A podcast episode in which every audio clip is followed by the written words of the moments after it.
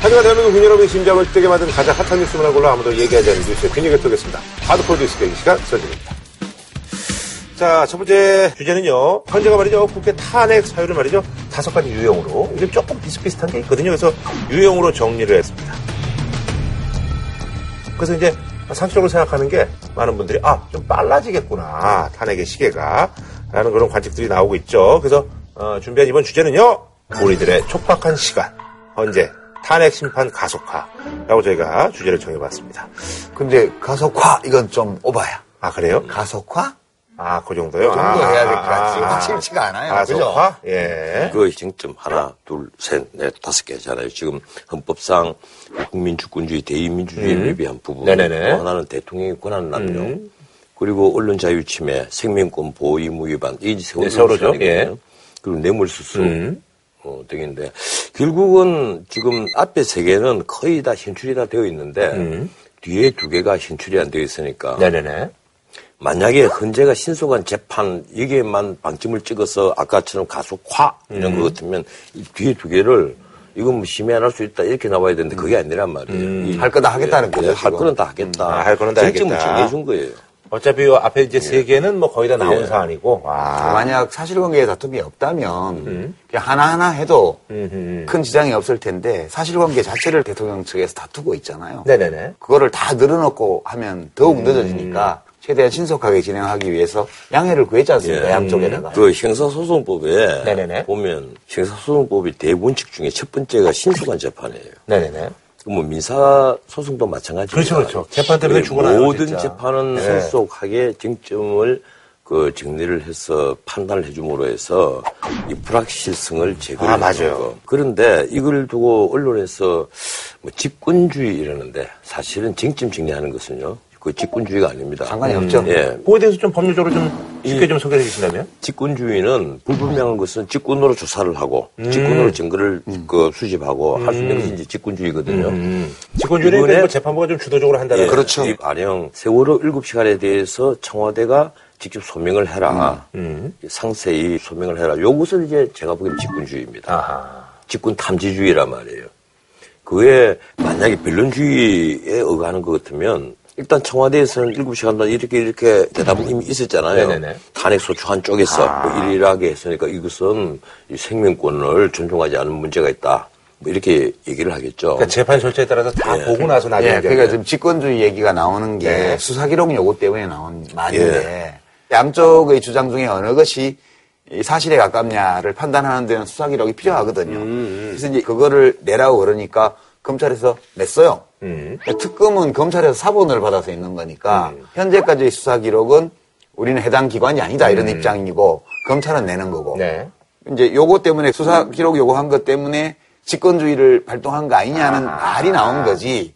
이거는 직권주의를 발동한 거라고 보기는 어려워요. 아, 그래요. 이 기록이 오늘 갔어요. 예. 오늘 한두 트랙이 갔습니다. 거의 뭐 몇만 페이지가 되는 모양이에요. 과연 한 사람이 다 볼 수도 없고. 한 사람이 못 봐요. 지금 헌법재판소 연구관들까지 예. 다이 사건 하나에 다투기 그랬잖아요. 그러니까 헌법재판소의 판사 신분을 가진 모든 사람들이 모든 사람이에요. 싹 다 여기에 지금 실무자들까지 다 들어가 있는 거예요.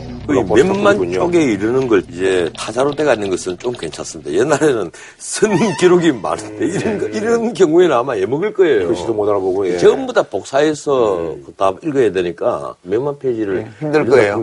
책으로 치면 몇천 권이란 말이에요. 음. 이걸 어떻게 다 알겠어요? 그래도 아니, 근데 있잖아요. 합니다.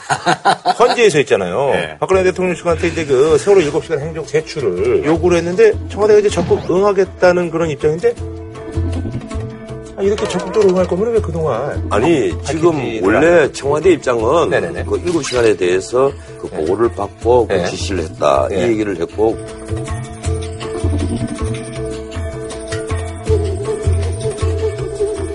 그리고 나온 얘기가 머리 올림 사건이 터졌잖아요. 그리고 조리장의 증언. 예, 조리장 막먹은. 나왔고 이랬으니까 이 헌법재판소 입장에 있어서는 반대되는 답변을 하는 입장에서 좀 상세히 어, 얘기를 하는 것이 옳지 않겠느냐 이래서 그렇죠. 직권 탐지 사항에 넣은 것 같아요. 27일까지 내라 했는데 27일까지 냈는데 그 시간이 부족하다 뭐 그런 얘기 근데 나오는 저는 궁금한 게. 그동안 계속 얘기했던 건데 뭘 시간이 부족해 이게 이렇게 그러니까 보낼 거면 왜 그동안 안 보낸 거예요? 아니 아직 안 보냈어요. 이 세월호 7시간의 네. 문제가 어떤 거냐 하면 이거는 법률 위반 사항이 아니고 헌법 위반 사항이에요. 지금 소초 의결서에 따르면 네네네.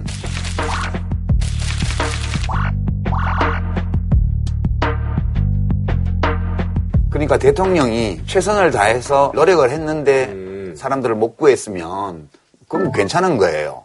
근데 대통령이 군까지 동원할 수 있는 권한을 가진 사람으로서 음. 국민의 생명을 지키기 위해서 최선을 다 안 해버렸다 하면 이게 위헌이냐 아니냐가 문제가 되는 거예요. 그래서 헌법재판소에서 판단을 하려면 실제 대통령이 뭐 했는지를 알아야 판단을 하니까 그러면 시간대별로 있었던 장소, 뭐 전화 통화를 해서 뭐 전화번호, 뭐 팩스를 받아서 뭐 팩스가 있는 위치 이런 것까지 상세하게 내서 그 7시간 동안 대통령의 동선과 대통령이 한 일과 이런 것들을 다 알아보려는 거예요. 근데 이거 하는데 뭐 며칠 걸려? 지금 그냥 간단하게 자기들이 알고 있는 거잖아요. 적어내면 되는 건데. 지금 솔직히 얘기를 하자면 네.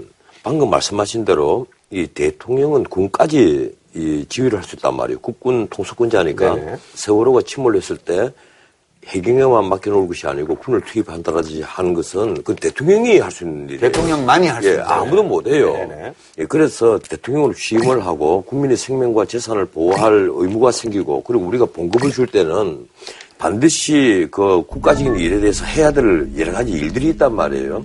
그런데 있어야 할 때 있지 않고 해야 될 일을 하지 않았다면 그건 문제가 있다. 이래서 이제 직권 탐지를 하는 겁니다. 그걸 형법적 용어로는 부작위, 부작위를 했다는 거예요. 자기를 한게 근데 아니고. 부작위에 의한 위헌. 예. 쉽게 말하면 반드시 이런, 이런 일을 해야만 하는데도 하지 않아서 문제가 생겼다는 건데 이제 그 관계를 정확히 구성을 하고 밝히는 것이 헌법재판소의 일이에요. 근데 지난번에 홈페이지에 게시한 것처럼 네네네. 그딴 식으로 해서 내면 헌법재판소에서 답변으로 안 받아들일 거예요. 근데 그런 류의 답변이 되지 않을까 하는 그런 그러니까 나도 또 그거 생각이- 비슷하게 오지 않나 싶어요. 예. 지금 많은 분들이 하지 않을까요? 지금 여기에 대해서는 아직도 많은 구설수가 있거든요. 네네네. 내가 솔직히 말해서 이게 그 네. 하나 못하겠네.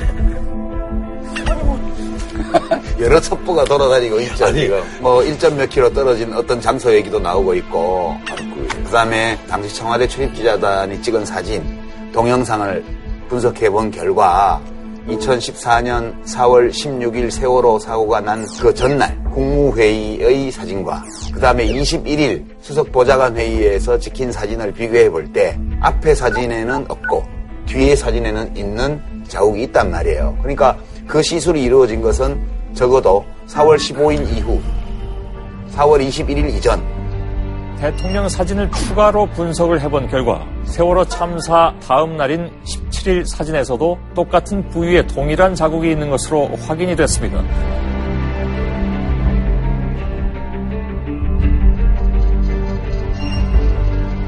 그러니까 그것까지는 확인이 된 거기 때문에 그게 세월호 당일이냐 아니냐에 대해서도 여러 첩보들이 오가고 있죠. 근데 이게 이제 확인이 돼야 되는데 청와대에서 사실대로 말할 것 같으면 진작 말했지. 그러니까요, 저도 이제. 아직 안 했겠냐고요. 지금 청와대에서는 사실대로 다 얘기했다고 그렇죠, 이제. 주장하는 예. 거죠. 그렇게 주장하는데 이제 많은 사람들이 이제 뭐 거기에 대해서 예, 의구심을 그러면. 이런 거야. 핸드폰으로 전화 보고를 했으면 그 핸드폰이 접속된 기지국 위치가 나와야 되고요. 팩스로 보고를 받았다면 그 수신 팩스 기기의 위치가 나와야 돼요. 그래야지만 이 모든 것이 다 해명되는데 여기까지 청와대가 답변을 할지 그게 지금 관전 포인트예요. 그래서 헌법재판소 이진성 재판관이 생명을 요구를 했을 때는 뭔가 심정을 갖고서 나 생명을 요구했다고 봐요. 근데 또 한편 그래서 제 개인적인 의견으로는 헌법재판소가 이 탄핵 심판을 그 하는 데 있어서 일체 예단을 가지면 안 되는데 나는 예단을 갖고 있는 것 아니냐. 예단이 아니고 합리적 의심. 그렇죠. 합리적 의심, 합리적 의심이에요. 합리적 의심과 예단은 종이 한 장 차이입니다. 그렇지만 예단으로 예단하기는 어려워요. 어떻든 만약에 그런 게 사실이라면 예, 청와대가 이번에 답변하는 데 있어서 굉장히 곤란함을 예, 느낄 겁니다. 그러니까 제가 추측하기에는 정호성 비서관이 검찰에 갔을 때 그 검찰 쪽에서 범죄 혐의 사실에 대한 조사도 했고 그리고 이제 쉬는 시간 이럴 때 정말 궁금할 거 아니에요. 그날 대통령이 어디 있었어요? 전화를 어디서 받았어요? 이런 거요. 그런 거 검사들이 좀 물어본 것 같아요. 그때 슬쩍 아주 모호한 표현으로 보도에 일부 흘러나온 게 있었어요. 오전에는 뭐 다 구했다 그랬는데 뭘 하고 나오니까 다 뒤집어져 있어가지고 부랴부랴 뭘 어떻게 했다 이런 얘기들이 좀 나왔는데 되게 그 얘기를 미루어 볼 때 정호성 비서관은 대통령의 위치를 알고 있었고 검찰 수사 과정에서 이게 범죄 사실과 관련된 게 아니기 때문에 정식 수사 조사는 안 했겠지만 검사들은 이미 파악하고 있을 거라고 봐요. 이 문고리 사면방들은 대통령의 일과를 어느 정도 알고 있었다고 봐야 돼요. 어느 정도가 아니라 부속실에서 모르면 이거는 안 되는 거죠. 근데 지금 대통령 측에서는 최순실 재판 결과를 보고 탄핵 심판이 있어야 되는 것 아니냐 이 얘기를 하는데 이 네. 법조문이요. 탄핵 심판을 준비해야 예, 된다. 법조문이 보면 피청구인에 대한 탄핵 심판 청구와 동일한 사유로 동일한 사유로? 형사소송이 예. 진행되고 있는 예. 경우에는 재판부는 심판 절차를 정지할 수 있다 돼 음, 있거든요. 예. 이걸 그 탄핵 소추안을 낸 국회 쪽에서는 박 대통령 공범에 지나지 않으니까 이 조항과는 상관이 없다. 그렇죠. 이런 얘기를 하고 또 두 번째는 이 51조는 내란 외환죄로 대통령이 기소되었을 때 그때를 대비한 조항이다. 음. 이런 주장을 하는 학자들이 있어요. 있는데 이 법문을 가만 보면요. 탄핵 심판 청구와 동일한 사유라고 되어 있습니다. 음. 지금 최순실과 박근혜 대통령이 공범이다. 네네. 그리고 정호성 안정부가 다 공범이다. 이것이 동일한 사유로 형사소송이 진행되고 있는 경우에 제가 보기에는 해당이 된다고 봐요. 이 법문으로만 보면 네, 그렇게 볼 수도 있죠. 예, 그래서 이 주장이 전혀 틀렸다고는 안 보이는데 그렇다면 최소한 최순실, 정호성, 안종범에 대한 재판이 완전히 끝날 때까지 그러니까요. 이 탄핵 심판 절차는 중지돼야 된다는 것인데 그 주장을 할 수 있어요. 예. 저도 일리가 있다고 생각해요. 그런데 이게 참 애매하잖아요. 할 수 있도록 돼 있는 거지 해야 된다는 건 아니니까 정지해야 된다가 아니고 정지할 수 있다. 아, 그러면 너무 오래 걸리잖아요? 그 너무 못하는 거죠. 탄핵. 그러니 이제 내가 보기에는 헌법재판소는 그대로 심판 그렇죠. 절차는 진행할 것으로 봅니다. 그러니까 네. 비하들을 예. 피소추인 대리인의 주장에 일리가 있으나 재량으로 헌법재판소가 할 수 있도록 법문이 되어 있으니까 우리 재량으로 판단해서 간다. 하는 다만 다만 이제 헌법재판소가 그런 건 있을 거예요. 최순실과 그 안종범 정호성에 대한 재판의 진행 과정을 지켜보면서 어 결론이 어느 쪽으로 이상하 아마 결론으로 가는 방향에는 신경을 쓰일 거예요. 신경은 쓰죠. 그런데 예. 우리나라 법률가들 중에 대법관하고 헌법재판관이 제일 높아요. 그렇죠. 예. 뭐 어디가 더 높다고 말할 수가 없, 어요 제일 높아요. 이게 최고 사법기관이에요. 월급도 똑같아요. 그러니까 이, 이 아, 왜 김을 빼세요? 아니, 차도 똑같아요. 아니, 그러니까 급이 똑같아요. 예. 안 크기도 똑같아요. 네, 알아요. 그러니까 제가 보기에는 서울지법에서 진행되는 네네네. 재판에 자기가 얽매여야 된다는 생각- 생각을 안 해요. 예, 예. 참고는 하지만 예, 그런데 예. 결론이 다르게 나와버리면 대단히 곤란하거든요. 왜 그러면? 쟤네들이 틀렸어 이렇게 되는 거죠. 아니죠. 실체적 진실을 밝히는 것은 1차적으로는 형사재판 그렇죠. 법정이란 말이에요. 실체적 진실이 이렇게 나온다. 여기는 다른 결론이 나온다면 이제 이상해지잖아요. 그래서 뭐 권위에 뭐 예. 어떤 뭐 약간 문제가 있을 수 있다. 마치 우리가 하는군요. 예, 우리 국민들이 특검에 대해서 오해를 참 많이 해요. 특검이 마치 특정인을 처벌하기 위한 기구로 음. 생각하거든요. 그게 아닙니다. 특별검사제도는 진실을 밝히는 곳이에요. 음. 실체적 진실을 밝히는 곳이란 말이에요. 그렇죠. 아니 그럼 저기 1심 그 판결이 뭐 예정대로라면 언제 나와요? 그건 모르죠. 아니 지금 보면 대략. 예, 이 보통 석 달 안에 하도록. 예, 아니 석 달은 좀 더 걸리겠죠. 워낙 증인들도 예. 많고 하기 때문에 이래서 만약에 1심 끝날 때까지 헌법재판소 심판 절차를 그 중지한다면 우리 국민들이 또 이런 불확실한 사태를 놓아놓고 지금 뭐 하느냐고 또 난리가 그러니까 또두 가지 이유 때문에 저는 빨리 진행되리라고 보는데요. 첫 번째는 에, 탄핵 심판은 형법으로 비춰보면 범죄가 명확히 성립하지 않는 경우에도 네네. 파면 사유가 있으면 파면할 수 있어요. 음. 그게 첫 번째고요. 두 번째는 변호사님은 이제 그거를 빨리 안 하면 국민들이 가만히 있겠냐 이렇게 말씀하시는데 지금 헌법재판관들이 압박을 굉장히 받고 있으리라고 봐요. 그 배우자들로부터요. 배우자? 왜냐면 배, 배우자? 배우자, 부인들, 어. 남, 남성 아. 재판관들은 부인들에게. 그냥 배우자라기 왜냐하면 가족들에게. 그, 그, 그 부인이나 또는 가족들이 뭐 개모임도 하고 뭐 친구들하고 뭐 차도 마시고 이렇게 할 거 아니에요. 네네. 그러면 야 너네 너네 아버지 헌법재판관 아니야? 아니면 너네 남편 헌법재판관이잖아. 그래서 빨리 좀 하라고 그래.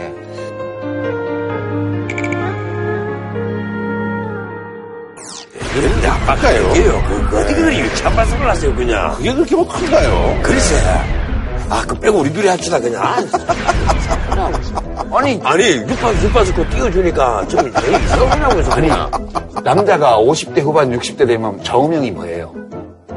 젖은 낙엽처럼 딱 붙어 있으라는 거 아니에요. 와이프한테 빗자루로 쓸어도 안 쓸려 나가게. 난 안 그래. 안 그러세요? 예. 나는 바람에 여기저기 굴러다니는 낙엽이야.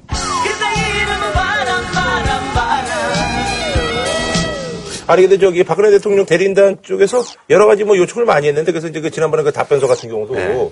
저희가 먼저 훑어드렸습니다만 그런 것도 이제 하면 안 된다. 그래서 이제 그뭐 헌재에서는 알았다 이제부터 뭐 아니. 그건, 예, 네. 그건요, 우리 국회가 그때 자기들끼리 논쟁을 벌려가지고 공개를 하는 걸로 됐는데 네네네. 그거 잘못된 거예요. 음. 아니 대리인단에서 얘기한 게 형사소송법 47조의 소송 관련 서류는 공익상 필요하거나 기타 상당한 이유가 없을 때는 공개하지 마라 이렇게 해놨단 말이에요. 이거 가지고 지금 불만을 얘기를 한 건데 공익을 위해서는 할 수도 아니죠. 있다는 단서가 그래도 있잖아요. 이또 하나 재판이지 않습니까? 음. 재판 재판 아니고 심판. 예, 하여튼, 하여튼 재판 과정에서 재판 아니에요. 예, 우리가 준비서명을 내지 않습니까? 일단 준비서명을 내는 것은 미리 서면을 주어서 재판부가 명확히 알 수가 있고 또 상대방도 공격 방어 방법을 미리 알 수가 있도록 만들기 위해서 우리가 준비서면을 제출하는 것이거든요. 근데 그런 것이 가령 외부에 미리 공개가 되고 하면 그거는 또 법률적인 문제가 생겨요. 진술되기 전까지는 진술된 게 아닙니다. 아니, 근데 저는 반대예요. 예, 이건 왜- 진술합니다. 이래야만 진술되는 거예요, 그게. 왜 반대냐면 대통령이 3차 담화 끝나고 뭐라 그랬어요? 기자들이 뭐 질문하니까 조만간에 제가 소상히 가까운 시일 안에 여러 가지 경위에 대해서 소상히 말씀을 드리겠고 또 여러분들께서 질문하고 싶은 것도 그때 하시면 좋겠습니다. 예. 하겠습니다. 그러고는 들어갔잖아요. 했어요? 그리고 내가 대통령이면 부당한 탄핵 소추를 내가 당했어요. 내 생각에. 이게 지금 청와대 입장 아니에요. 그러면 내가 나가서 기자회견 하겠어. 답변서 내용 가지고. 그거- 왜 이걸 감춰야 돼요? 창피한 줄 알아요. 신경전 아니에요, 그러니까? 신경전도 할 걸 해야지. 그건 어, 그대 지금 생각이고 실제 탄핵 당해보면 어, 그대가 어디 가서 성형수술을 한다고 세월 일곱 시간이 터졌다면 그대도 어, 지금 꼬리 내리고 아, 저는 벌써 어, 사표냈어요. 어, 어, 입을 덮어쓰고 있는 거야. 저 같으면 벌써 사표냈어요. 알겠습니다. 자, 뭐 한줄 평 좀 부탁드리겠습니다. 문제 하시죠. 나는 그 생각해온 게 있는데 조금 길었어. 헌법재판관님들 가정의 화목이 최고입니다. 그걸 오늘 제가 보니까 작정하고 나오셨네요. 아, 한줄론 평까지 연결을 시키는 거 보니까. 예. 국민 여러분, 이 겨울은 곧 끝납니다. 뭐, 안 긴데 별로? 어차피 두 달밖에 안 남았어요. 사실은 네. 그 앞에 붙이려고 한 말이 이겁니다. 멈추지 않은 음악이 없듯이, 멈추지 않은 비가 없듯이, 겨울도 반드시 끝납니다. 아, 그것도 별로 안 긴데, 뭐. 어. 이게 무슨 말이야? 안 물어봐. 이해가 돼? 지금 아, 이해가 되죠. 그게 뭐 이해가 안 되는 뭐가. 있어요. 이해가 돼. 네. 다음은요, 특검이 말이죠. 최순실 일가의 재산 추적 전담 팀을 별도로 구성해서 이제 박근혜 대통령이 이제 뇌물죄를 이제 정조준 한 것이다라는 그런 얘기들이 이제 여기저기 나오고 있는데 그래서 이번에 준비한 주제는요, 조사하면 다 나와 특검 수사 본격 돌입인데요. 일단은 특검이 가장 먼저 하게 이제 삼성 그 제일 모직하고 이제 삼성 물산하고 어, 합병 관련해서 삼성에 특혜를 제공했다는 거잖아요. 지금 이게 뭔가 하면 검찰에서 이영렬 팀장 이 특별수사본부가 뇌물수수 부분을 못 밝혔잖아요. 제3자 뇌물이었잖아요, 그러니까. 예, 제3자 뇌물수수. 예, 그렇죠, 못 그렇죠. 밝혀서 그 부분은 이제 기소가 안 됐는데 이번 특검 들어오고 나서 이 국민적 여망은 네. 특검은 뇌물수수. 세월호 7시간. 그리고 우병우와 김기춘 이 사람들에 대한 수사 이걸 해달라 큰게 세 개예요. 음, 네. 그 중에 매물 부분에 거론된 게 삼성, SK, 롯데란 말이에요. 그렇죠, 예. 근데 삼성 부분은 미러 이런데 아니면 그 성마하는데 돈을 네. 지원하고 돌려받은 게 사실 보이지 않았어요. 근데 제일모직과 삼성물산이 합병을 할때 음, 인력과 대가로. 붙었잖아요. 네. 붙었는데 그때 합병 비율에 대해서 수많은 논란이 벌어졌거든요.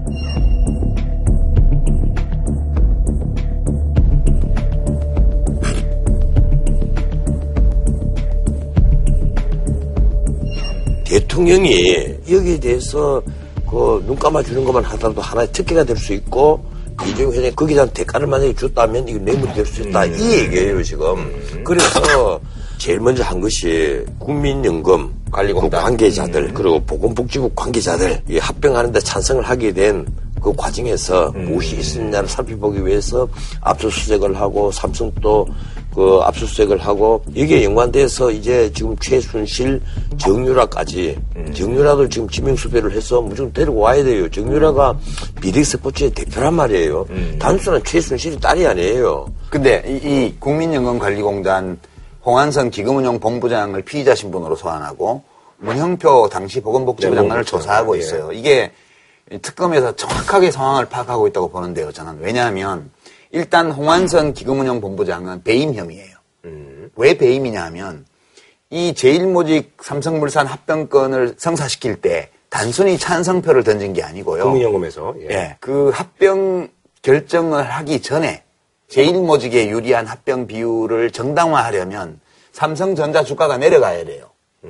그 가치가 떨어져야지 음. 네네네네. 합병 비율이 아. 덜 불합리해진다고요. 네네네. 그래서 주식을 사고 파는 과정에서 국민연금기금에 수천억의 손실을 입혔어요. 아하. 그러니까 이게 배임이에요.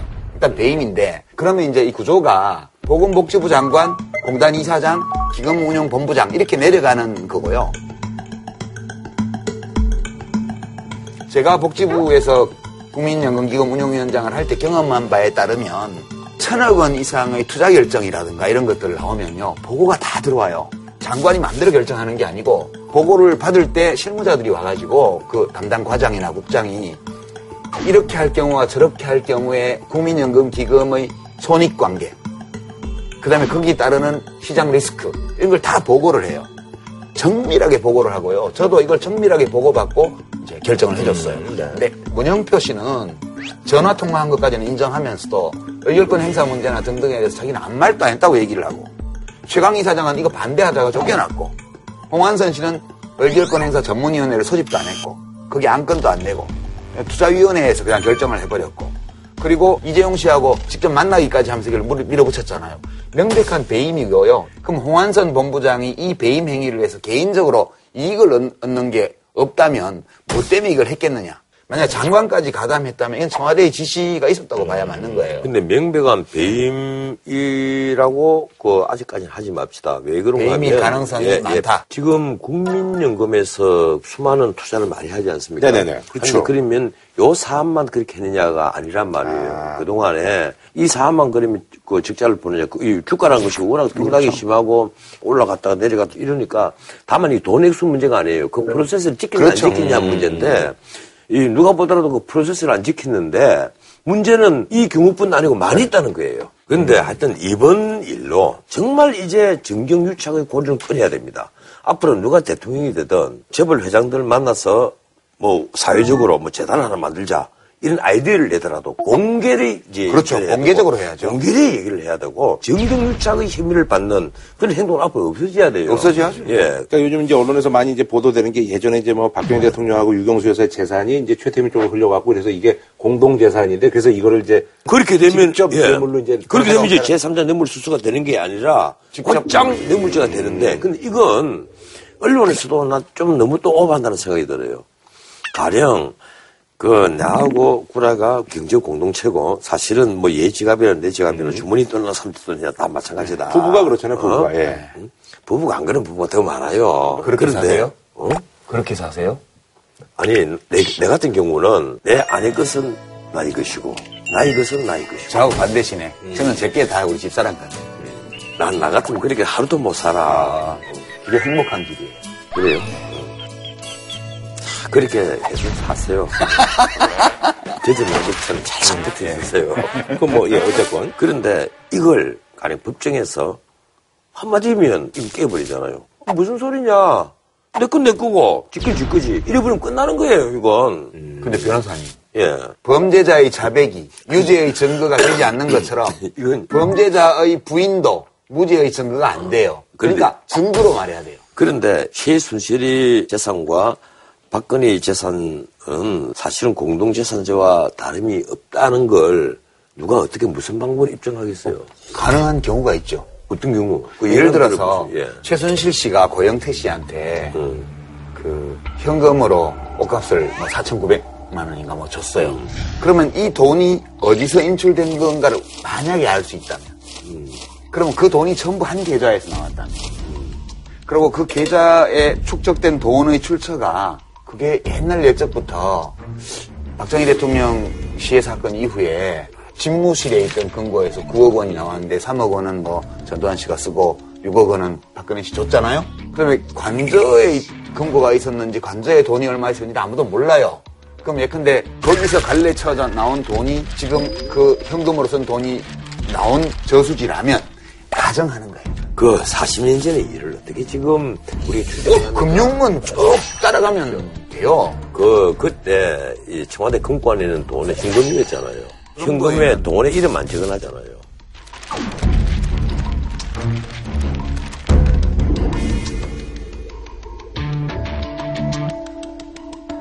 아니, 최순실 일가의 재산이 뭐 10조다 이런 거는. 뭐 글쎄 지금. 뭐. 지금 이제 독일 그 이 검찰에서 네. 그건 아니다. 지금 우리가 조사하는 것은 몇백억에 불과하고 몇백억에 불과하다니요. 아니 지금 논의되는 10조에 것이 비해서는? 10조다, 네. 1조다 이러니까 지금 일부 언론에서는 최소한 1조 정도는 도피가 되어 있다. 아니, 뭐 저기 대기업 회장들이 뭐 주식 평가액해도 뭐 1조 넘는 사람 별로 없잖아요. 네. 예. 그 이게 독일, 프랑스, 스위스 등등 리히텐슈타인 이런 데 만든 서류상의 회사가 몇백 개래잖아요. 그러면 그 종이회사의 계좌에 돈이 이리 갔다 저리 갔다 돈 세탁을 했을 거 아니에요. 그러니까 지금 조 단위가 나오는 거는 그렇게 거래된 총액이나 이런 것들이 중복된 걸 가능성이 많아요. 실제 그 10조 원씩이나 있을 리는 없죠. 하여튼 국민적 분노는 최순실이가 조단위의 돈을 갖고 있다면 이건 전부 다 부정축제거나 불법 영득한 재산일 것이다. 뭐이 사람이 대단히 사업을 했다라든가 어떻게 뭐 노- 농사를 지었다라든가. 그 어머니가 용산에서 감자 팔아가지고 산 거래잖아요. 아, 글쎄 감자 팔아서 빌딩 샀다고 하는 얘기를 누가 믿겠어요. 그러면 어떤 재산이냐? 지금 추적을 하니까 가령 유경재단 있잖아요. 어린이 대공원. 영남대. 예, 예. 네, 영남대. 그리고 영남대 이쪽에서 돈을 빼낸 것이다. 옛날에 그래서 중간에도 문제가 되고 그랬었잖아요. 그래서 거기서 어떻게 돈을 빼낸 걸 가령 박근혜 대통령에게 전혀 그 감출 수가 있었을까? 이러다 보니까 나온 얘기가 재산 공동체 얘기가 나오는 거예요. 그렇죠. 예. 그리고 이제 이렇게 돈이 많을 거라고 추측하는 것 중에 하나가 박정희 대통령 때부터 통치 자금을 해외에도 가지고 있었다는 소문? 이제 이렇게 돈이 많을 거라고 추측하는 것 중에 하나가 박정희 대통령 때부터 통치 자금을 해외에도 가지고 있었다는 소문? 아, 확인되지 않은 그건 소문? 확인되지 않은 소문이고요. 근데 우리 옛날에 중앙정보부장 했던 김형욱 씨가 파리에서 사라져 버렸잖아요. 네네네, 맞아요. 김영옥 씨가 이제 그때 증언한 게 있어요. 예. 네.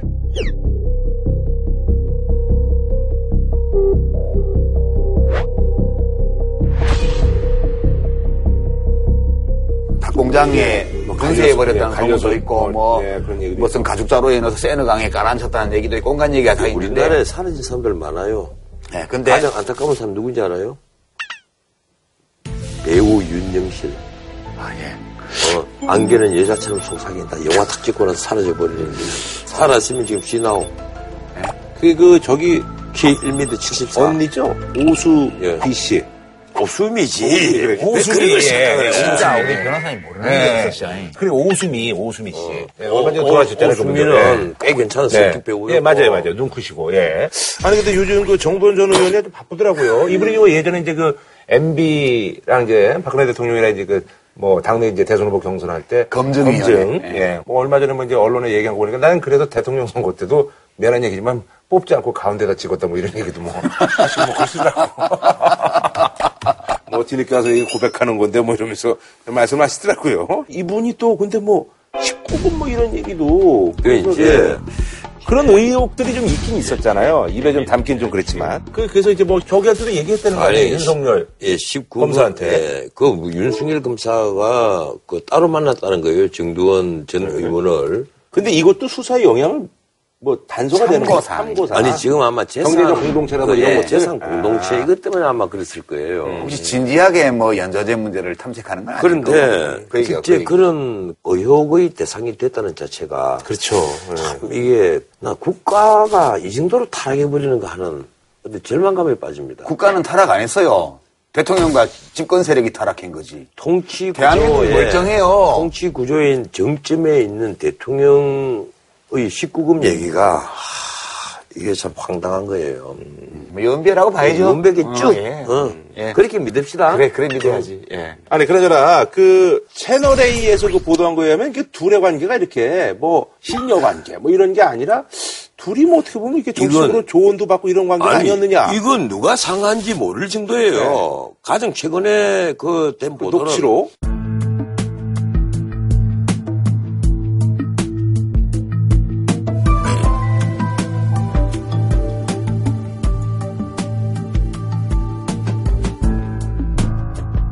박근혜 대통령이 아, 나한테는 그 눈도 못 맞췄대. 이거는 그냥 본인만의 생각이셨던 거예요? 아니면 일부러 이제 거짓말 하는 거예요. 아 그냥 본인도 그렇게는 생각 안 하시는 거예요? 거짓말 하는 거예요. 그 전에는요. 예. 그 정호성의 검찰 진술에서 이미 흘러나왔다고 채널 A가 보도를 했는데 대통령에게 국정원 어, 2차장 후보자 5명 그 속에는 대통령의 그 법률 대리인인 유영하 변호사도 있습니다.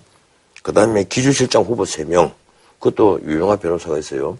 그래 딱 보내면 최순실이라 딱 해서 아 이것은 어, 그 2번 낙점 응? 해서 명단을 발표를 했다.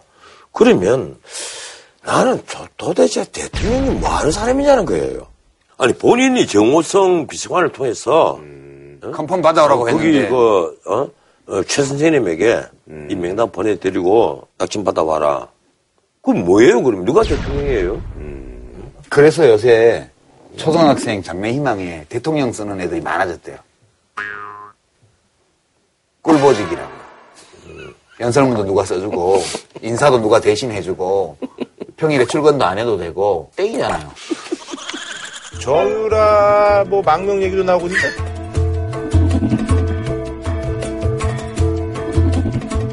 정유라는 어떻게 앞으로 어떻게 되는 건가요? 오겠죠.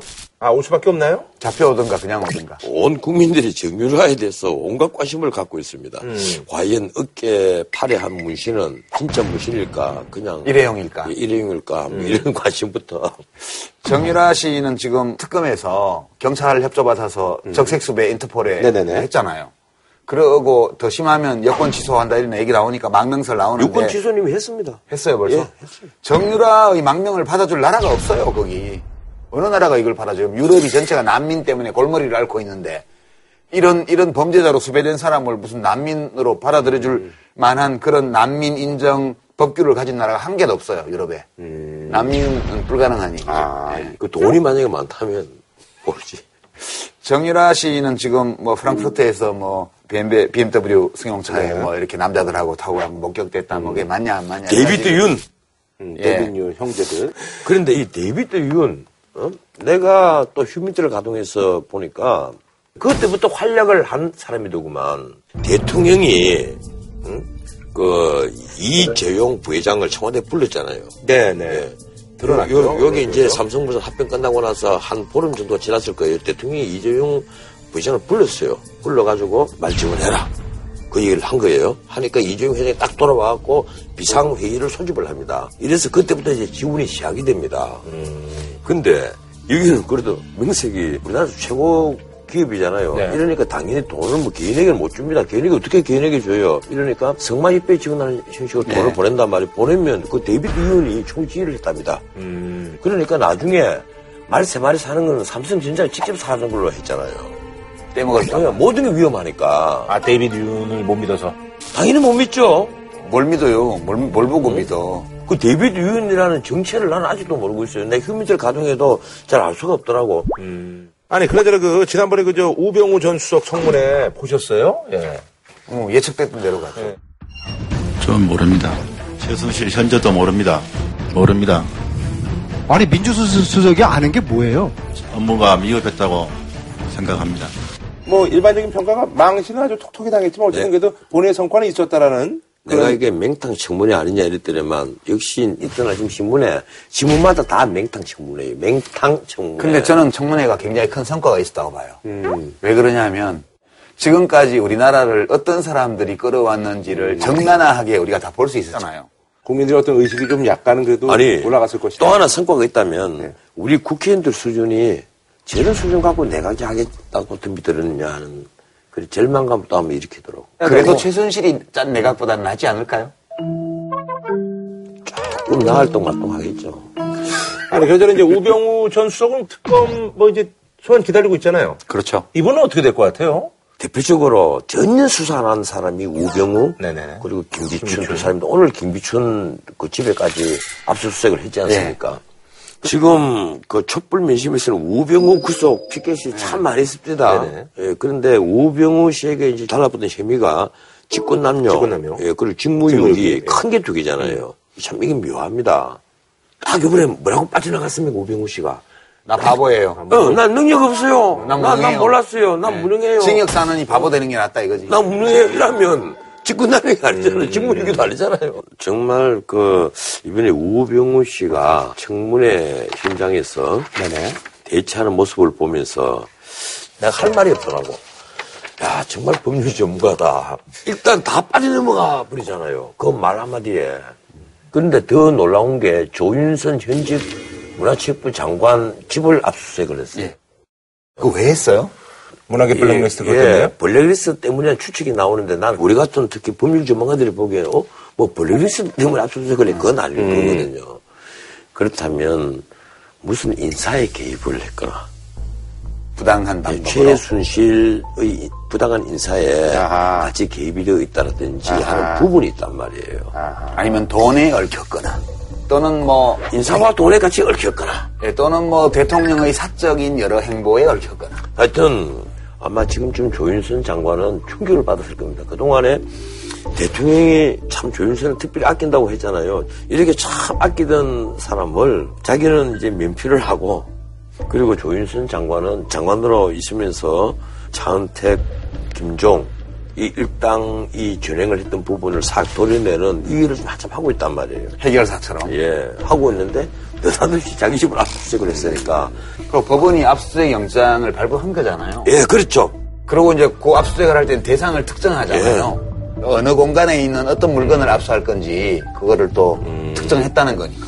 판사가 보기에도 압수수색의 필요성, 그 자택 압수수색 예. 그것도 그거를 인정할 수밖에 없는 어떤 것을 이 특별히 범죄 혐의가 있다는 얘기예요. 여러 여러 혐의가 있으니까 그리고 앞에 죄명이 있거든요. 아직까지 기자들이 이걸 포촉을 못하고 했어요. 자, 뭐 한 줄로 평으로 좀 예, 마무리 짓죠. 청문회를 보면서 느낀 소감 사자성어로 한 말씀만 드리겠습니다. 유구무언입니다. 아, 예. 저는 특검 수사에 대해서 이렇게 말하고 싶어요. 파고, 파고, 파고, 파고, 물 나올 때까지 파시오. 네, 알겠습니다. 자, 이 소식도 굉장히 그 많은 국민들이 좀 화가 났었죠. 칠레 주재 한국 외교관이 이게 뭐 TV 프로그램 그 저기 무슨 뭐 보도 이런데 이제 여기 아주 프로그램 독하게 하더라고요. 예, 함정 수 사 이렇게 해가지고 성순이 장면 이게 방송에 다 나갔습니다. 그 전부터 이제 그런 혐의가 있었던 분이고요. 그리고 또 대한항공 그 여객께서 수취한 그 34살의 임모 씨인데 이분은 또 전과가 있었던 집이 좀 사나 봐요. 예. 하노이만 가면 무슨 난리를 치네. 예, 그래가지고 이번에 준비한 주제는 누워서 침뱉는 어글리 코리안의 논란입니다. 진짜 침뱉더라고, 승무원한테 얼굴에다가. 아, 그 진짜. 야, 그만하라. 야, 그만해. 그때 또 공교롭게 또 리차드 막스가 또 예. 그래서 뭐 그걸 또 찍어서 SNS에 올려서 그게 이제 알려졌습니다. 난 이번에 처음 알았어. 리처드 뭐, 막스. 뭐 그냥 아주 유명한 가수는 아니고요. 그래도 뭐 히트곡이 한 두 개 정도 있는 그런 그런 가수인데요. 아니 네. 그 어떤 노래 불렀어요 한번. 뭐 예전에 뭐 Right Here Waiting도 있고 Now and Forever도 있고. 그 나라 사람인데? 아, 나우 앤 포에버라는 예, 이 사람. 미국 가수. 원래는 Endless Summer Nights라는 노래가 유명한데 뭐 공연차 베트남에서 오는 길이었다고 그러더라고요. 환승인가 보다. 예. 환승일 수도 예. 환승. 아니 근데 요 사이 청문회를 거치면서 이 관련자들이 참 나쁜 영향을 많이 미쳤어요. 온 국민들이 나쁜 일 할 때마다 조사받을 때 기억이 안 나는데요. 어, 이 친구도 기억 안 난다 그랬더라고. 예.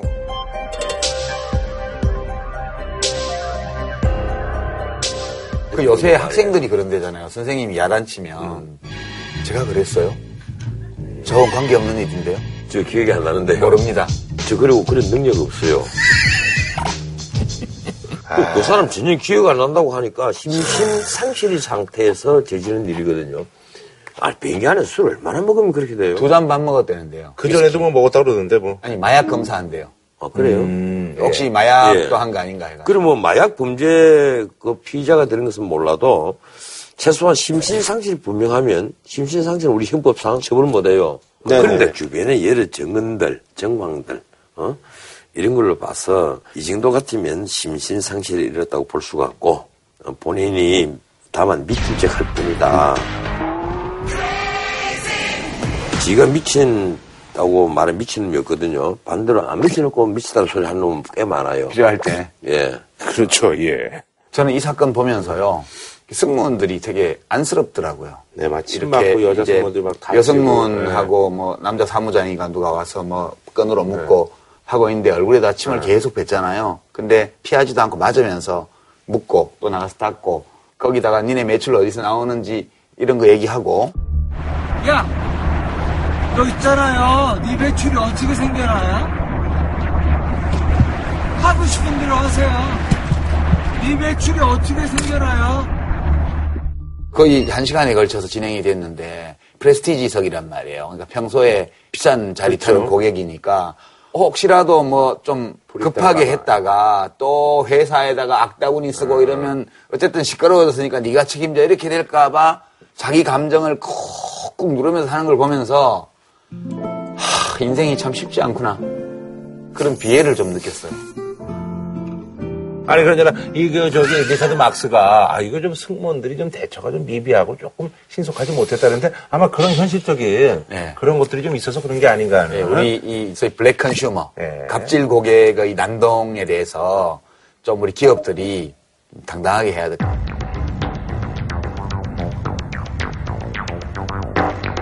미국은 뭐 워낙 그 새로 이런 위험 때문에 아주 강력하게 처벌하잖아요. 예, 거기는 난동 특히. 항공기 난동은 네. 굉장히 엄하게? 처벌해요. 근데 어, 우리나라 좀 약해요. 벌금 약하더라고요, 보니까요. 예, 아, 이거는 한다고. 뻔뻔기로 최고형을 때려버려야 지금- 돼요. 우리가 네. 죄는 미워할 때 사람을 미워하지 맙시다.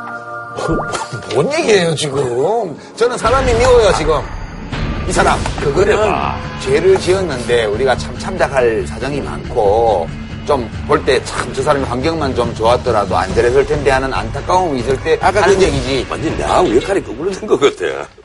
옛날에 이렇게 되면은 막그 아버지네 회사에 막 불이 까고 그러지 않았었어요? 이 회사가 네.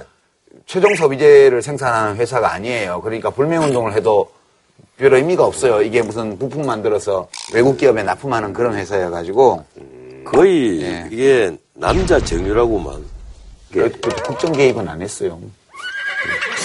아니 그나저나 그 외교가 이분은 좀 문제가 많은 그래서 교민사회에서도 막 오만하고 술 먹고 막 주사 부리고 행패 부리고 아주 뭐 교민들이 이분 때문에 아주 막 거기서도 현지인들한테 막 욕 들어 먹고 막 이런다고 그래서 앞으로요, 예. 이게, 그, 우리가 고시주의에서 좀 벗어나야 돼요. 음, 어, 이 시험 합격한다고 해서 무조건 외교관을 내보내고, 음. 어쨌든 그 꽤 유명한 아주 요주 인물이었는데 미리 좀 이렇게 좀 도려냈어야 되는 아니, 건데 처음에 그게 그 성추행을 했던 아이가 14살 먹은 아이예요. 아니 근데 애들만 한 열- 게 14살 아니고 같으면 교민 나이 든 교민 부인들도 성추행하고 뭐 그래요? 성희롱하고 뭐 그랬어요? 전- 뭐 전력이 화려하더라고요. 그런 그 소문이 많았는데 외교부에서는 뭐 쉬쉬했던 거죠 그러니까 그렇죠. 시시한 정도가 아니죠. 네. 이게 전부 다 조직 보호주의 때문에. 음. 어? 그래서 이번에도 뭐 나오는 얘기가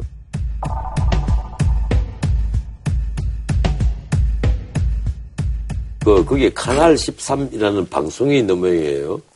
아마 이게, 우리말로 하면 채널, 예, 카나리 채널이에요. 예, 채널 맞죠? 예, 야, 근데 여기는 방송을 세게 하더라고요. 그런데 이 미승연자로 이제 분장을 분장을 스무 시켰죠. 살 스무 살 넘은 배우를. 예, 예배우를 투입한 거 아니에요. 투입을 했는데 이제 이게 박모 씨가.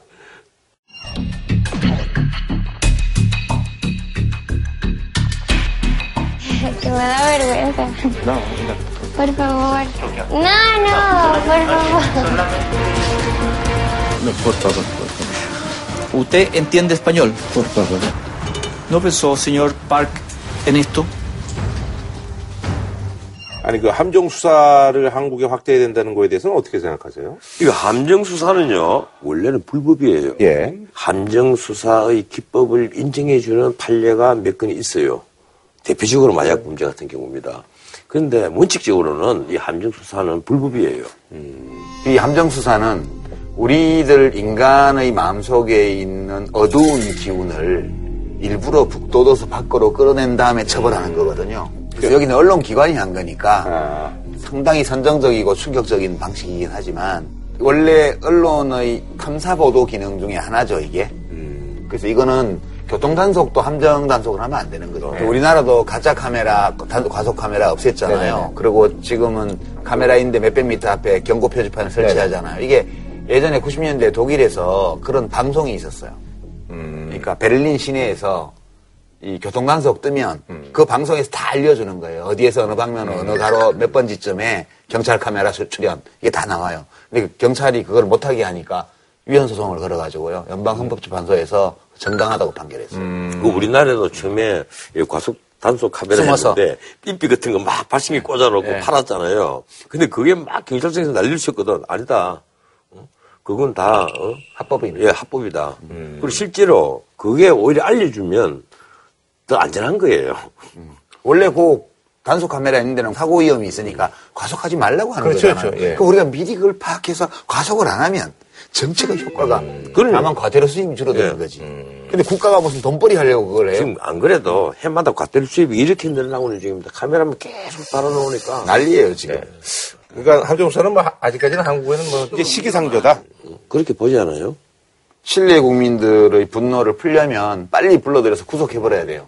그래서 그 칠레 신문에 입국과 동시에 검찰에 구속되었다. 아니, 검찰 수사관이 다른 가위 딱 들고 딱 있는 사진을 딱 찍어서 송출시키면 분노가 깔아내겠죠.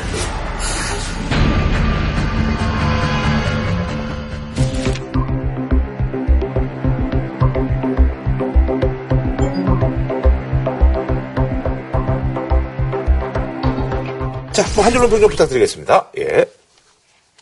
때에 따라서는 죄도 미워하고 사람도 미워해야 합니다. 그러다 크면 내가 한줄 넘기기 네. 또할 수 없네. 죄는 미워하되 사람은 조금만 미워합시다. 그것까지는 받아들일게요. 네. 청문회를 상정하도록 하겠습니다. 정부가좀 왜안 나와요? 소장 들어가요! 정말 그렇게 똑바로 안 하실 겁니까?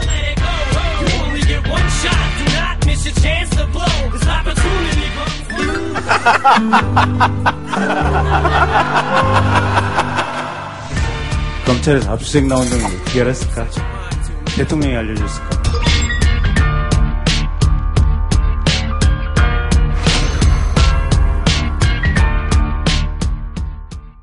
자, 이번 코는요, 뉴스 당사자와 함께 핫한 뒷얘기를 얘기해보는 그런 시간입니다. 자, 요즘 뭐 많은 국민들이 청문회를 보고 있습니다. 그 청문회 뭐 주역 두 분이시죠? 어, 국정청문회 지금 위원장이신 거죠? 그 MC 예. 뭐 요즘 풀가이라고. 그러니까, 예. 뭐 저희는 또 이제 MC 성태라고 이렇게 이제 붙여봤는데요. 그리고 이제 초선 의원이신데 뭐 요즘 뭐 워낙 뭐 주목을 많이 받고 계시는 국민의당의 김경진 의원님 모셨습니다. 예, 반갑습니다. 예. 반갑습니다. 뭐 새누리당이 아니죠. 이제 나오셨으니까요. 예. 아직까지는 새누리당. 아, 그죠. 예. 예. 아니, 이 방송이 나갈 때쯤에는 아마. 당명은 이제 개혁보수 신당. 예, 계획 본수 신당. 가칭인가 아니면 뭐? 가칭입니다. 가칭. 예. 우리 저 김경진 의원님은 그 아무래도 이제 지역이 또 이제 네. 어, 그쪽이다 보니까 아주 친근한 용어 어떻게 알았을까 뭐 이 네. 얘기를 해가지고 많은 분들이 예, 이 얘기를 하더라고요. 예. 최순실은 도대체 그 지금 검찰에서 압수수색 나온 걸 어떻게 알았을까? 대통령이 알려줬을까? 우병우 민정수석이 알려줬을까? 검찰총장이 알려줬을까? 요거 뭐 얘기를 좀 여기저기서 많이 듣고 있나요? 예, 그 봤던 사람들이 되게 많아요. 아 그래요? 아니 근데 실제로 네. 전혀 생각지도 않았어요. 아하. 마지막 순간에 하도 우병우 씨가 뻔뻔스럽게 거짓말을 하고 우기다 보니까 화가 나서 스스로 자백을 안 하니 음. 대통령이 알려줬을까? 음. 검찰총장이 알려줬을까? 음. 우병우가 알려줬을까? 아하. 그게 있을까요? 난이 양반 우병하고 친구인 줄 알았다. 후배시죠? 거기는 서울대학교 84학번이고요. 네. 저는 고려대학교 83학번이고. 아하. 아, 83학번이요? 예, 근데 시험은 거기가 2년 빨리 붙었어요. 아, 그러시군요. 네. 원래 그럼 저기 그 조익생활 할 때도 뭐 인연이 좀 있으셨던 거예요? 그런데 희한하게 같이 근무할 기회가 한 번도 없었어요. 아, 그러시군요. 어제는 저희가 이제 녹화를 좀 오늘 늦은 시간에 하고 있는데 오늘 두 분이 이제 그 구치소에 네. 갔다 오셨죠? 그래서 이제 그게 또 구치소도 이제 나눠줘서 최순실 정의는 서울구치소 안에 지금 네. 수감되어 있고 최순실은 예. 아, 남부구치소에는 안종범, 정호성 씨가 수감되어 있어요. 그렇게 이제 나눈 이유는 뭐예요? 수사를 하면서 한 구치소에 있으면 지들끼리 내부적으로 뭔가 이렇게 쪽지가 비둘기가 오고 간다. 아하. 이런 오해를 받을까 봐서 아하. 다른 머리를 써서 한무대기는 남부구치소, 한무대기는 서울구치소 이랬는데 실은 저희가 볼 때는 비둘기들이 많이 왔다 갔다 하는 것 같더라고요. 아하. 네. 어쨌거나 그럼 어디 가셨던 거죠, 우리? 어, 저는 원래 청문회를 실시하기로 했던 서울구치소 최순실이었습니다. 음. 서울구치소가 네. 사실은 역전의 맹장들만 들어갔고 아하. 2부 리그 국조위원들이 지금 남부구치소로 갔는데 아. 저도 2부에 속해가지고 어. 사실상 이 일부 리그에 뛰는 선수들은 대한민국 국회에서는 소문난 선수들이에요. 어. 뭐그 이름 유명한 안민석, 아. 그럼 여기 뭐하러 나왔어요? 집에 가세요. 박태경, 간단히 답변하세요. 지금 길게 얘기할 시간 없어요. 박영선. 네? 그런 거 어떻게 이렇게 기억을 잘하세요? 강재원, 130년 전통의 이대를 사랑한다면 이화여대 떠나십시오. 손혜원, 잘 모르시겠죠, 두 분은? 두 상대를 하시겠습니까? 황영철, 보세요. 그렇게 답변하시면 안 되는 거 아닙니까? 아마 오늘 일부 리그도 몸싸움도 나시고 그러셨을 거예요. 뭐, 어떤 뭐 일이 있었나요? 네. 오늘 일부 네. 리그도 몸싸움도 나시고 그러셨을 거예요. 뭐, 어떤 뭐 일이 있었나요? 구치소 안에 이제 사실상 수감동까지 들어가는 과정이 정말 어려웠어요. 음. 어, 그러니까 최순실 씨는 정말 어떤 경우든 검찰 수사나 또 재판정에 서는 것은 서겠지만은 음. 국민들 상대로 하는 이 청문회장은 절대 서지 않겠다. 그러니까 청문회장을 차렸지만은 본인은 안 나온 거죠. 음. 결국은 이제 교정본부장, 서울구치소장을 상대로 협상을 해서 그럼 우리가 수감동 안으로 직접 들어가겠다. 어. 진짜 공황장애, 이 airport 장애가 있는 건지 이제 그걸 한번 제대로 보자 공항으로 썼더라고요. 예. 그, 그 수감동 안에 들어가서도 한 시간 반 가량 실랑이 벌리고 난 이후에 결국은 ENG 카메라 한 대도 안 들어오는 전제 하에 청문 조사가 됐습니다. 그 법적으로 이제 그렇게 뭐 청문회 나오는 그런 증인이 나 안 돼. 이러면 뭐 못 하는 거예요? 그러니까 그걸 황제 증인이라고 그러죠. 황제인지 증인인지. 어떤 이유인지는 모르겠지만 교도 사람들이 부들부들 떨면서 이분들의 심기를 거슬려서는 안 된다. 라는 생각이 있지 않았을까. 그쪽, 그 이브리그 쪽에 지금 안정범하고 정호성 그쪽은 어떻게? 이거랑 똑같은 상황인가요? 아, 똑같았는데 예. 다행히 저희는 이게 마이너 리그다 보니까 메이저들이 결정난 대로 그대로 따라서 한다. 아하. 그래서 이게 메이저가 패배를 했기 때문에 아하. 마이너는 자동적으로 패배를 해서 어. 저희 스마트폰 그냥 다 반납하고 아, 그래요? 이제 교도소에서 사진 찍어주면 이제 그거 받아오고 어. 속기사는 데리고 들어가는데 네네네. 가서 그냥 이렇게 녹음을 하는 게 아니고 받아 적기만 하고 아하. 근데 대신 저희는 그 안정범 씨나 또 정우성 씨가 얼굴 나오게 사진 찍어도 되냐 물어봤더니 아니 뭐 그 정도에 협조해 드려야죠 하고 해서 사진을 저희는 찍어가지고 왔습니다. 최순실은 극구 안 된다.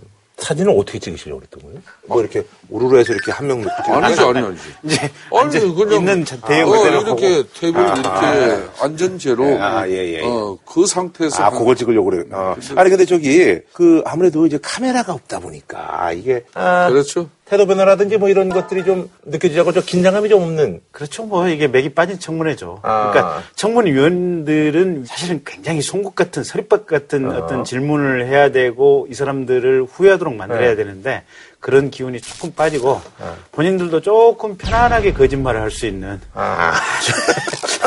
그 최순실은 정말 우리 위원들이 비유 맞추면서 했어요. 어, 왜요? 아이, 뭐, 뻑 하면. 안 한다고 그러고? 나 가야 된다고. 심장? 심장이 아. 뛰어서 나 못하겠다 그러고. 아이, 뭐 중간에 한 일곱, 여덟 번은 그렇게 했어요. 어, 그러니까 조금 본인한테 힘든 질문. 세월호 그러니까 2년 전에 어, 그날 당일 본인은 뭐 했냐 그랬더니 어제 일도 기억이 안 나는데 그때 일 어떻게 기억하냐. 이런 식으로. 근데 거기 저기 성격 있는 분들 있잖아요. 뭐 안민석 아, 이런 분들 그러니까. 가만히 있지 않았을 것 같은데 하태경 이런 분들. 아, 그러니까 거기서 만일 좀 소리를 지르거나 어. 하면은 어, 애초부터 나는 여기 교도소장님이 뭐 잠깐 면담하는 거라고 해서 자리했는데 그런 나에게 왜 신문을 하느냐 이런 자세였어요. 어, 사실상 본인이 종신행을 각오한다 그러더라고요. 그렇기 때문에 뭐 배는 게 없는 네, 그렇죠. 국회 정은 감정 법률을 위반해 가지고 국회 모욕죄로 자기 뭐 5년 이하의 징역 받아봤자 나는 이 개의치 않는다는 거예요. 아니 그러면 뭐 성과는 전혀 없었던 아 그렇지 않죠. 일부는 있었죠. 가령 예. 정말 이 사람이 박근혜 대통령에 대한 어떤 생각을 하는 건지. 음. 혹시 최순실 증인 당신이 죽어서 박근혜 대통령이 탄핵에서 살 수 있다면 죽을 수 있겠냐요. 그랬더니 아주 냉소적인 반응을 보이더라고요. 박근혜를 대신해서 내가 왜 죽어? 어, 이런 분위기. 답변을 아예 안 하면서. 아, 그 분위기 그렇게 읽으셨다고? 네. 아하. 아마 들어올 때, 네. 독일에서 들어올 때, 야, 순실아, 너 한 20일만 들어가 있다가 있으면 내가 빼줄게. 혹시 약속해줄 수 있냐. 아, 그래. 아, 지금 대단히 좀 그런 서운한 감정을 아, 느끼고 오늘 있다. 느꼈는데 밀을 간게 금이 간 건지 뭐 네. 애초부터 뭐 상황한 건지 그건 모르겠지만은 최순실이 박근혜 대통령에 대한 간절하게 위하는 마음은 전혀 읽혀질 수가 음. 없었어요. 아 그런데 그 정유라 아이 손자 보고 싶지 않냐 그랬더니 음. 그때 막 흐느끼더라고. 막 울어요. 그 질문을 사실 그런 식의 질문밖에 할 수가 없는 그런. 그러니까 상황이죠. 그런 질문을 이렇게 하면서 살짝 이제 끼워, 끼워, 끼워 우병우 넣기를 해야죠. 우병우 이제 아니냐. 아, 숟가락 이렇게 쓱 늘려도 그렇죠, 이제. 아하. 그러니까 감정을 이렇게 올려놓은 상태에서 그 골프 칠때 좋았죠. 뭐 이런. 아하. 저희 남부 쪽에서도 성과가 좀 있었어요. 음, 그, 그, 저 기사 나오던데 안종범 네. 씨가. 그뭐 이제 대통령이 무조건 난 공범이 아니다. 난 지시했다. 뭐 이렇게. 네, 대통령 지시받아서 했다.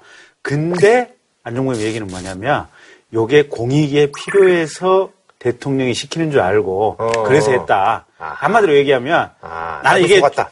죄가 안 되는지 알고 했다. 아하. 대통령이 시키는 거니까 아. 했는데 주목해서 봐야 될 지점이 안종범이 최순실을 전혀 모른다. 최근에 청문회에서 김기춘 씨 나와가지고 최순실 존재도 몰랐다고 네. 얘기했지 않습니까? 우병우 씨도 마찬가지였어요. 안종범 씨도 마찬가지고. 아, 이 선수들이 그렇게 각을 짜고 있구나.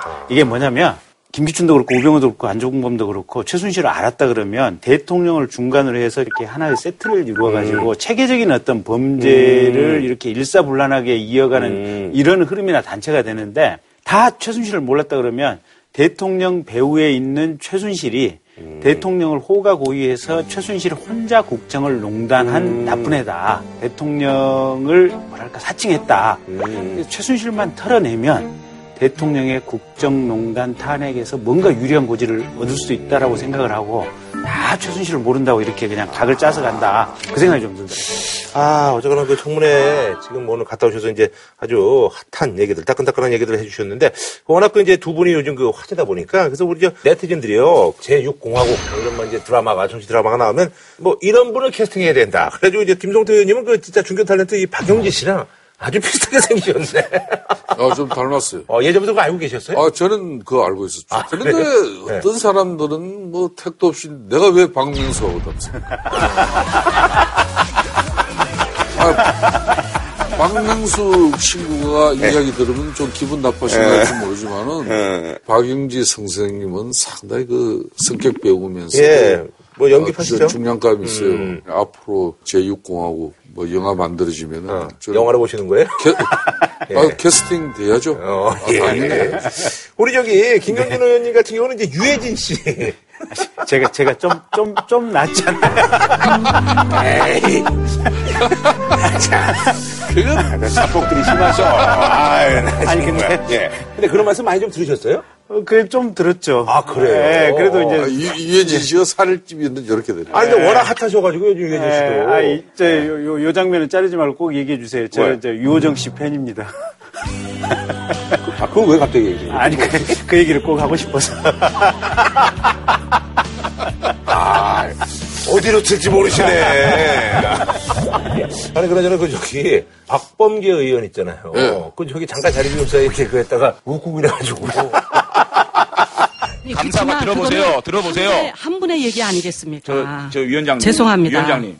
제가 답변을 요구하지 않은 걸 답변하고 있습니다. 잠깐만 저, 시간 끄세요. 네, 또 제, 제가 위원장 할 때군요. 예, 지금 불만이 무엇이죠?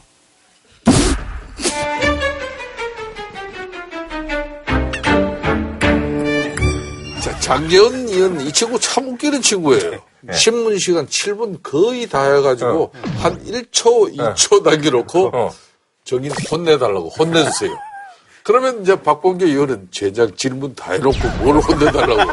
아, 그래서 그렇게. 그래서 이게 처음에는 어. 웃지를 않았는데. 아, 그거 몇 번 그러니까? 이게 두 번째 딱 그 이야기하니까 아, 이 사람 상습 보이네. 어. 그러고 터져버린 거지. 이제 아, 그래서 그러면서. 의사진행 발언으로 이어지면서 자연스럽게 7분이 아니고 한 9분, 10분. 아, 시간, 아하. 박범계 우리 간사위원은 이 친구도 아주 성깔 있는 친구예요. 어, 더군다나 판사 출신이시. 웬만해 가지고 웃지를 않는 친구예요. 그런데 얼마나 웃겼길래 그걸. 아, 그거 나참 희한하대. 아, 그렇게 됐군요. 아니, 근데 아까 그 저기, 김경진 의원님 아까 말씀하셨잖아요. 우전수석하고의 어떤 그런 그 관계 얘기할 때. 근데 아무래도 이제 검찰 쪽에 이제 선배고, 뭐, 학번은 한 학번 위입니다만. 그래서 뭐, 밥 먹었어요? 식사하셨어요? 이거는. 네. 뭐 의도된 질문이었어요? 아니면 어떤? 아니요, 의도, 그러니까 이제. 왜 그런 질문 하신 거죠? 주인, 식사하셨습니까? 예.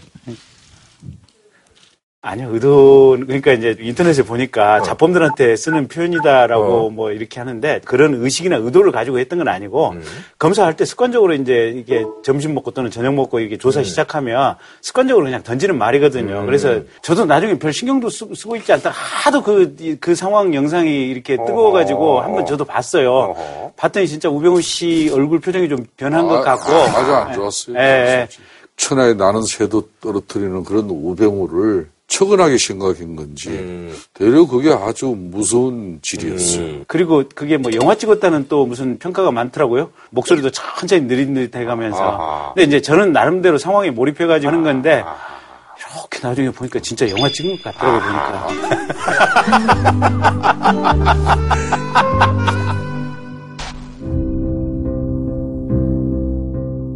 최순실이 독일에서 한국으로 전화를 합니다.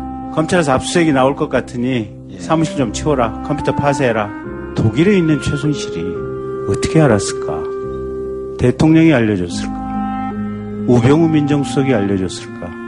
근데 위원님, 아, 까부터 계속 무슨 증거인멸하는 문서를 만들었다 이렇게 하는데. 아니 그냥 여쭤보는 거예요. 전 모르겠습니다. 모른다. 근데 저도 검사 출신이긴 하지만 이런 검찰, 이런 썩어빠진 검찰 때문에 대한민국이 여기까지 와 있는 겁니다. 그 얘기 드리고 싶습니다.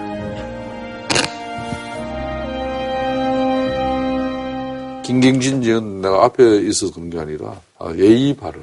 예의 발라서 그렇게 우리 아유, 칭찬해 예. 주셔서 고맙습니다. 아주 예의 발라요. 예. 아 검사 출신이 저렇게 점잖게 하는 사람 난 처음 봤어요. 아유, 뭐, 칭찬 아주 아. 국회 국회 뭐 검찰 출신들 보면은 과거 보세요. 홍준표 뭐 법사위원장 있는 건성동 의원 아 까 말한 박bun계 뭐 이런 사람들 다뭐 대단하거든.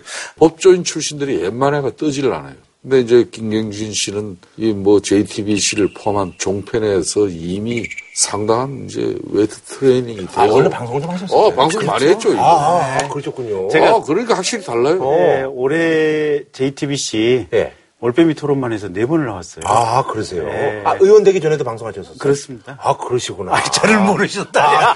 섭섭합니다. 아, 그러시구나. 아, 이제 몰랐어요. 죄송합니다. 예. 어. 근데 뭐 본인을 다 한다고 생각하지 마세요. 야, 아니, 그럼 저기 두 분 이렇게 좀 칭찬하시고 이러는 거 보니까 이게 같이 이렇게 합쳐지는 거예요? 형에다가고 어떻게. 아, 그건 아니고. 나, 나, 나중에 합쳐지면 뭐 이 친구 나 원내대표 한 표 주겠죠. 아니, 그러잖아. 그 요번에 이제 그 청문회 이제 많은 증인들이 있었는데 보시기에 개인적으로 이제 베스트 또 워스트를 꼽는다면 어떤? 증인들이 저는 베스트는 손경식 회장. 이분이 팔순이신데 에너지가 펄펄 넘치세요.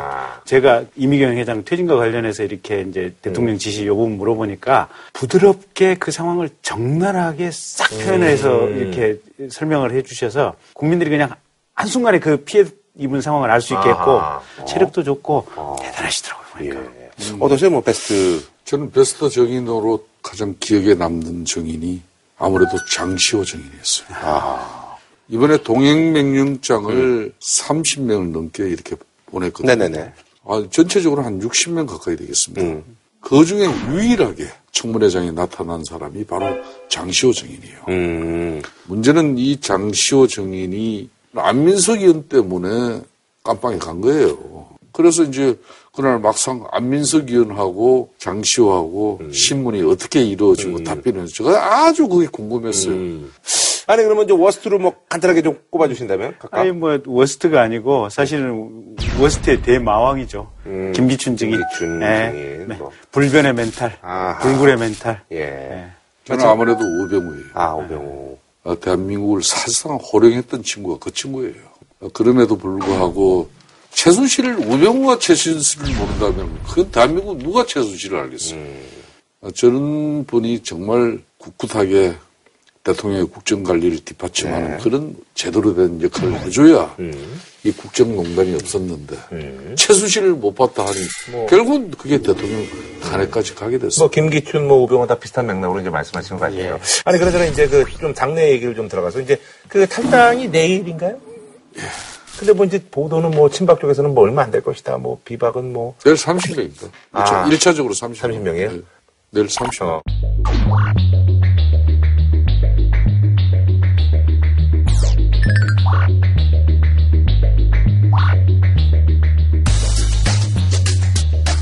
왜 친박을 그렇게 얘기하는 거예요? 뭐 20명도 안 될 것이다 뭐 이런 얘기예요? 그러니까 뭐 친박 지금 현재 지도 체제에서는 어떻게 됐든 이 새누리당이 박근혜 대통령의 패족 정당으로 닉네임이 찍히는 걸 싫어하는 거죠. 그래서 이제 임명진 목살 비대위원장으로 영입해서 최신 일신 핵심 작업이 진행되고 하니까 같이 가자는 이야기인데. 어. 아니 그저 그반 총장은 어떻게 그쪽으로 이제 가는 건가요? 어떻게 되는 건가요? 저는 뭐 근데 이게 확실하게 또 말씀을 안 하시던데요? 분명한 사실은 네. 박근혜 당에서 본인이 대선 후보가 되겠다는 것은 정말 힘든 결정이 될 수밖에 없죠. 그 이쪽으로 가신다고 보는 거예요? 반기문 총. 두고 봐야죠. 뭐. 아, 아, 그래요? 두고 봐야죠. 네, 여러 가지 가능성 아, 두고 봐야죠. 네. 아, 그쪽으로도 갈 수도 있나요? 박균 의원께서 뭐 그런 얘기도 하셨는데 나랑 만났었는데. 그러니까 뭐 이게 당여라고 하는 게 정당이 서로 뜻이 같다는 게 서로 확인을 해야 되니까 일단 패를 까봐야 될 거 아니에요. 한번 만나서 맞춰보고. 아, 그래요? 네, 패가 맞으면 같이 하고. 어. 아니, 그럼 저기, 안철수 의원 같은 경우는 요즘 어떠세요? 좀. 안철수 의원이 열심히는 하는데 네. 약간 지지율이 좀안 예. 올라가서 예. 조금 좀 위축돼 있죠. 예. 제가 아니면 만나면 그런 얘기합니다. 당신은 세 가지 덕을 가졌다. 네. 첫째, VC를 만들어서 전 국민에게 20년 이상 공짜로 배포를 해왔다. 네. 그것만으로 대한민국 사회가 큰 공헌을 해왔다. 예. 아이고 이거 훌- 훌륭한 어, 거예요. 예, 예, 예. 그다음에 두 번째, 지지율이 나쁜 상태에서 그 얘기 좀 공허하게 들리지 않을까요? 아, 예, 이게 예, 아닙니다. 예. 중요한 예, 예, 얘기입니다. 그리고 예. 예. 그 다음에 두 번째, 당신은 양보를, 큰 양보를 두 번이나 했다. 어, 예. 혹자들은 그걸 가지고 철수라고는 희한한 단어를 가지고 와서 비판을 하지만 두 번에 걸친 큰 자리 양보할 수 있는 담량이 있는 사람이 누구냐? 안철수 당신이다. 그 다음에 마지막으로 세 번째, 당신은 미래에 대한 가치를 가졌다. 앞으로 4차 산업혁명이 있고 미래의 과학기술이 무궁무진하게 발전하면 참 예의 바르죠. 아니, 대선이 뭐, 대선이 얼마 안 남았는데 무슨 4차 산업 얘기를 하면은 아니. 지지율은 안 오르고 있고, 뭐 어떡하는 근데 얘기예요? 어쨌든 이런 덕과 참 예의 발라요. 훌륭한 자질을 가졌으니 힘내서 열심히 하시라 라고 그래요? 말씀을 해드리고 아, 있어요. 그 안철수 의원을 위해서 지금 못 뛰고 계세요? 그런 건 아니시잖아요. 아니 이제 아니, 아, 뛰어야죠. 저- 아, 뛰어야죠. 이렇게 예의 바르게 이야기하는데 이 예의 바른 이야기 듣고 본인이 뭘 긴장하고 처절하게 이렇게 정말 파이팅을 해야 되겠다 생각. 안철수는 지금 긴장감이 없어요. 첫째는. 네. 그리고 처절하지가 않아요. 네. 우리 국민들 냉철하게 봅니다. 네. 처절하게 망가질 때 망가지고 네. 처절하게 각오를 가지고 이렇게 이팔해서 네. 살아남아야지. 알겠습니다. 그러면 내일부터 안철수를 좀 한동안 밟아보겠습니다. 안철수는 좀 밟아. 네. 아니 그나저나 헌재 그 탄핵 심판이 이제 그 이게 좀 빨라질 거라고 이제 뭐 많은 분들이 예상하고 있는데 어떠세요? 두 분이 예상하시기에는? 근데 저걸 봐야 돼요. 네. 헌재가 지금 이 탄핵 재판은 형사 재판 절차를 준용하도록 돼 있잖아요. 음. 네네네. 형사 재판은 증거 채택 절차가 굉장히 엄격한 방식으로 네네네. 하도록 돼 있어요. 근데 헌재가 이 조항을 자체 무력화를 시키면 굉장히 빨라질 거예요. 네. 근데 자체 무력화를 시키는 그런 결정을 헌재가 스스로 이 중간에서 안 내리면 아마 천천히 6개월 채운다는 시그널로 보시면 될 거예요. 6개월. 네. 근데 그렇지 않을 거예요. 헌재가 이 13가지 탄핵 사유를 네네. 다섯 개 분류로 좀 구분해 네네네네. 나가려. 이를 다시 국회에 다시 요청을 왔어요.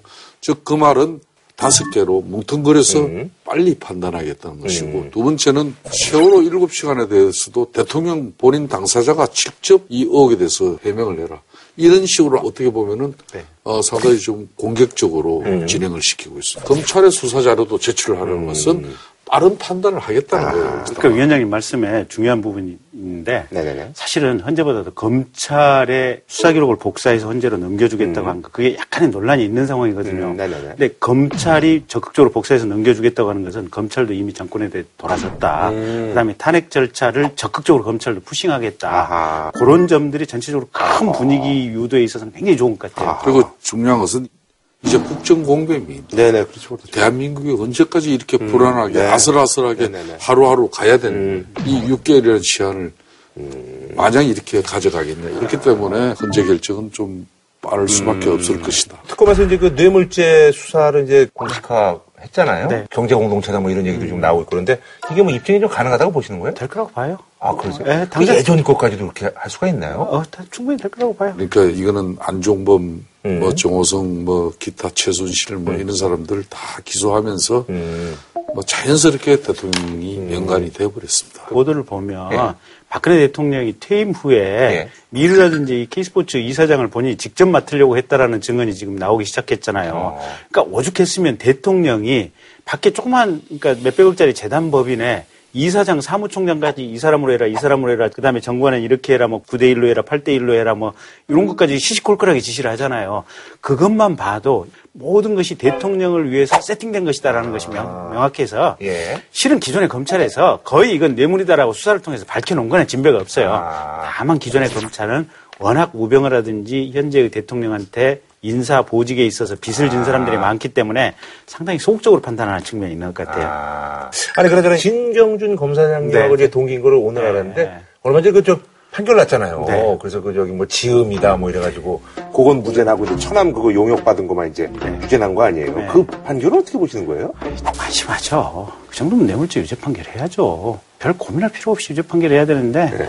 아무 판사가 법 이론을 예, 우리, 꼼꼼하게 작업을 우리 김경진 의원도 이제 거의 야당 의원이, 이 국회의원 6개월 야당 의원 하면 이렇게 돼요.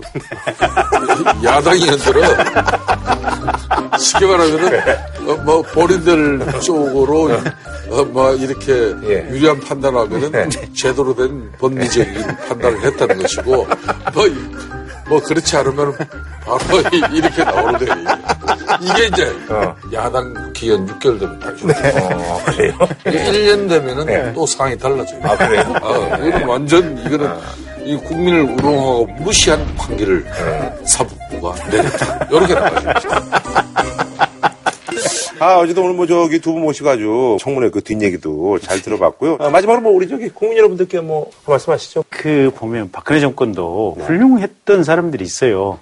진영 장관 대통령한테 가서 나 국민연금 개혁안에 대해서 내가 할 말이 있는데 직접 대면 설명하게 해주라. 문고리들이 이렇게 틀어막고 안 말해준 거 아니겠습니까? 빠이빠이. 아 장관 하려면 이 정도 배알은 있어야 되지 않겠어요?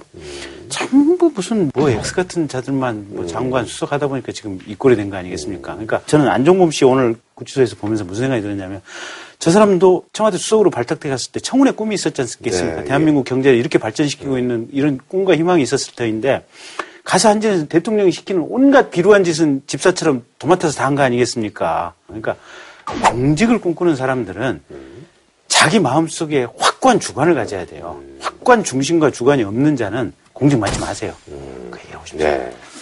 어, 정말 뭐 가슴이 답답하죠. 저도 개인적으로 뭐 술을 조금은 먹습니다만은 사실상 국가가 마비돼 버린 이 상태에 두고 적어도 두 달 가깝게 거의 뭐 소주 먹다시피 했는데 그러니까 참 정말 한심하고 화가 나요. 저도 이제 결론은 사람이 평정심을 찾아야 돼요. 이 평정심을 찾는 데는 대통령과 측근 주변 인사들이 책임지는 모습을 통해서 대한민국이 새로 이 개조되고 그렇게 해서 개헌도 이루어질 수 있는 그런 소중한 시기를 결코 간과해서는 안 된다. 그런 말씀 꼭 드리고 싶습니다. 알겠습니다. 아, 어쨌든 오늘 뭐 좋은 말씀 너무 감사드리고요. 저희가 또 뭐 중요한 사안 있을 때 또 한 번 또 모시도록 하겠습니다. 오늘 나와주셔서 너무 고맙습니다. 예, 고맙습니다. 감사합니다.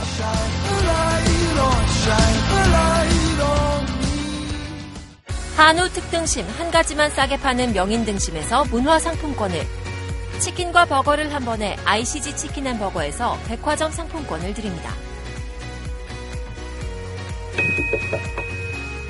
JTBC